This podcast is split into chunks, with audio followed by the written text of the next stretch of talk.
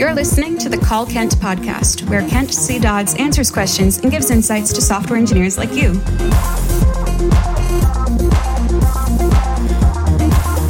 Now, let's hear the call. Hey, Kent. It's Darius, also known as Maple Leaf. So my main question is, why do you think there's still so much hype behind Jamstack, static site gen, and so on? And I know we've gone over this subject a lot in the past, and I know you're a big advocate of Remix, but I've been thinking a lot about it, and because especially since I still get Jamstack emails every now and again. So whenever I make or work on an app that works with data that's live and frequently changing and stored in a database, the client-side rendering route basically makes you pull in a data loading library like React Query or SWR. And same seems to apply for static site gen if you're not literally generating everything statically, which I doubt is the case for everybody. And for this case, I found it simpler to just use form submissions and then redirect from the server. And then you don't have to manage loading states or invalidate caches after a mutation or any of that. You can just have a submit button and then it just goes to the new page and the data is just updated. Or you can just have a link that goes to the page that you need to go to, like my logout button. It just links to logout and the server just clears the session and then redirects back to login and I'm done. I didn't have to manage any loading states or do any manual history pushes or anything like that. And then I realized this is really reminiscent of how Remix does this. And you're probably thinking this right now, this is literally Remix.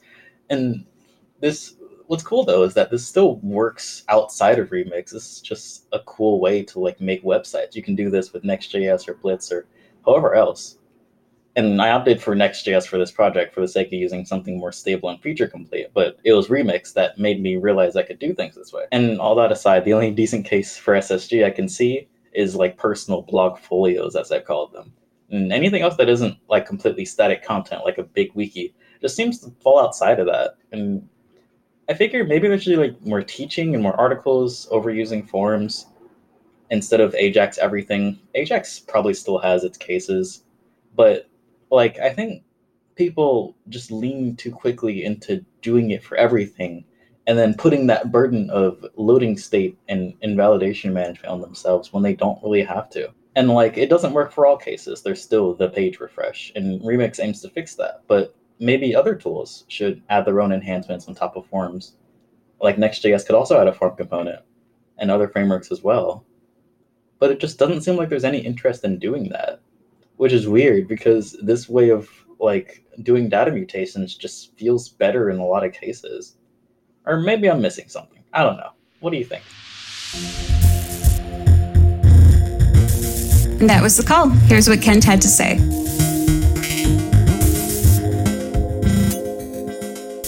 Hey, Darius. I am super on board with you on this. Honestly, I don't know. I can tell you my own story behind this, why I got into static site generation so much. So when I first started being a software developer, the company that I started at was Domo, and I wasn't really involved in the deployment and everything. But we were a very, very heavy client side application, and so we just hit our internal endpoints and stuff, and it worked out really nicely. And when I moved on to the next company that I worked at, we were very much a server side with JavaScript sprinkled on top sort of thing, and we used JSPs with Java. And boy, did I hate that so much. That was so hard to work in for me as somebody who'd only really done any front end stuff. I guess before Domo, I had some internships where we did some server rendering with JavaScript sprinkled on top. But it's just a terrible experience to work inside of two different languages. And I guess maybe this is why Rails is going with their turbo stuff and whatever, because they just don't want to have to write JavaScript because they're used to writing Ruby. And it's just really annoying to have to switch back and forth between these two languages. So I think for me, when I left that company from the JSP world and went to another one, I was just thrilled that we were just sticking JavaScript files on an S3 bucket. And it was like, thank you, hallelujah, finally. And it was just, the deployment story was so much easier for me because I was 100% client side. I did nothing on the server. And so deploying that was just, you know, you upload to an S3 bucket. You've got some APIs, you hit those, and everything works out nicely. And so, yeah, but the drawback to that, of course, is this is it's totally client rendered. So as soon as you, like, the first thing that you see is a spinner when you load things up, because we got to go load the user data. And so that was kind of the nice thing about switching over to Gatsby for my site, for my personal site, was now, well, and my, what did you call it? Developer portfolio or blog folios? Yeah, that was basically what my site was. And so I didn't have a lot of data to load. And so that ended up working, but at PayPal, when I was working on PayPal Me, we were rewriting it and we were evaluating Gatsby and realized very quickly that this would just not be possible with Gatsby, because we have millions of users and you cannot generate millions of pages with Gatsby. I'm sorry. Even with ES Build, that would take too long. Well, I don't know. ES Build is really fast, but still pretty positive that would take too long. And that's just like a silly amount of files to generate. So yeah, big waste to do static site generation for that situation. So it worked for my Blogfolio, but anytime, like even on my current website, so I'm still working on the rewrite in Remix, but with the Gatsby site, I had the workshops page and I wanted to load the tickets for if we had any open workshops that were open for registration. And so, yeah, if you go to the workshops page and I have open registration, you're going to see the registration info loading, like a little loading spinner. And then it pops into place if there is something there. Super annoying experience. And it's the best that you can do with Gatsby unless you want to rebuild anytime that data changes, which of course I don't want to do. And so that was super frustrating. I couldn't do just basically anytime you have any data that could possibly change, you have to either rebuild or you show the user loading. And so recently I tweeted SSG equals spinner site generation, because that's exactly what it is. Unless everything on your site is static, then anything that you're going to request, you're going to put a loading spinner in that spot. And that's not a great user experience. It's just not.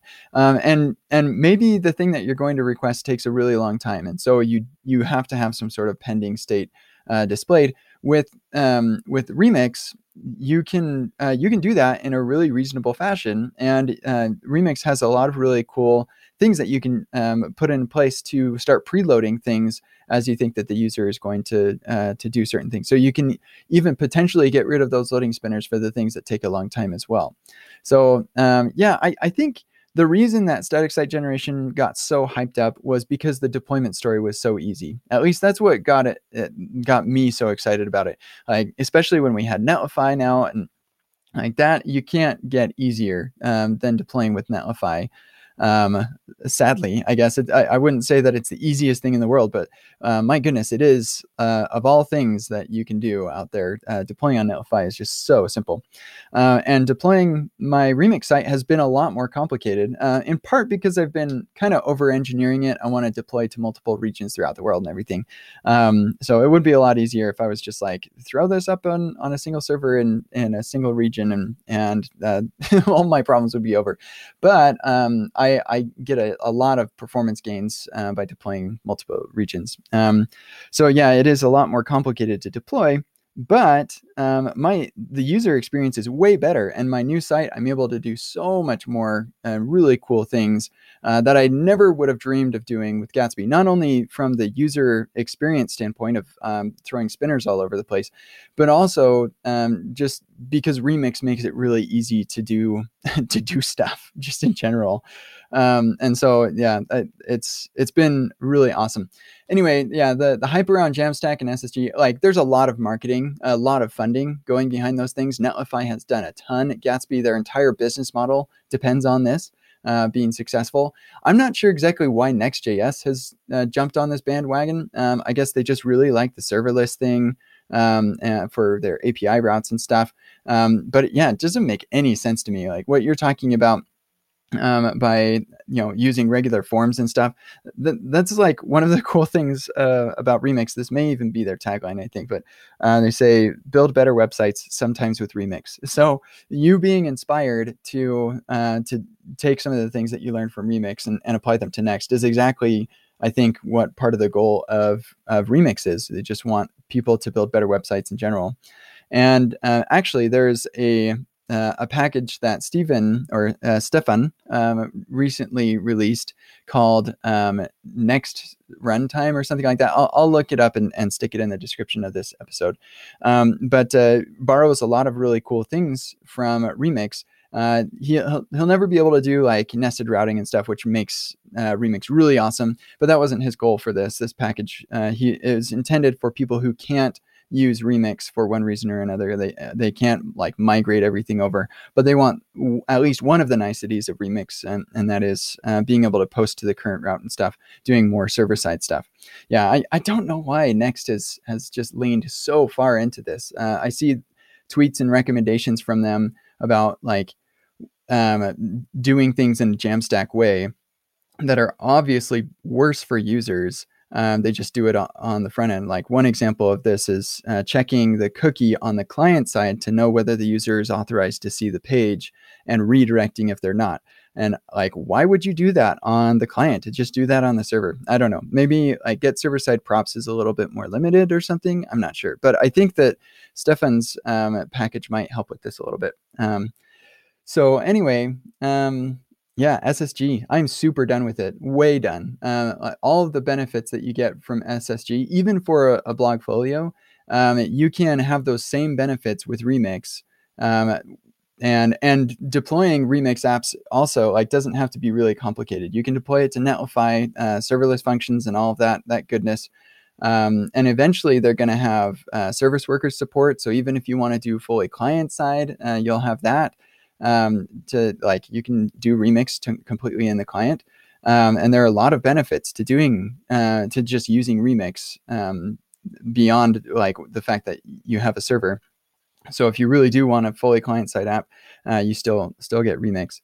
And then what's cool is like you change very little of your actual code to account for which place you send your code. So you could start with service worker and then say, hey, you know what, I want to put this on a server. And so you could deploy to Fly like I do, or you could even put it in a Cloudflare worker. Eventually, I know is another target that they've got. So that's another really cool thing about Remix. So anyway, SSG, I'm super done with it. I think it we only did it because it was hard to deploy stuff.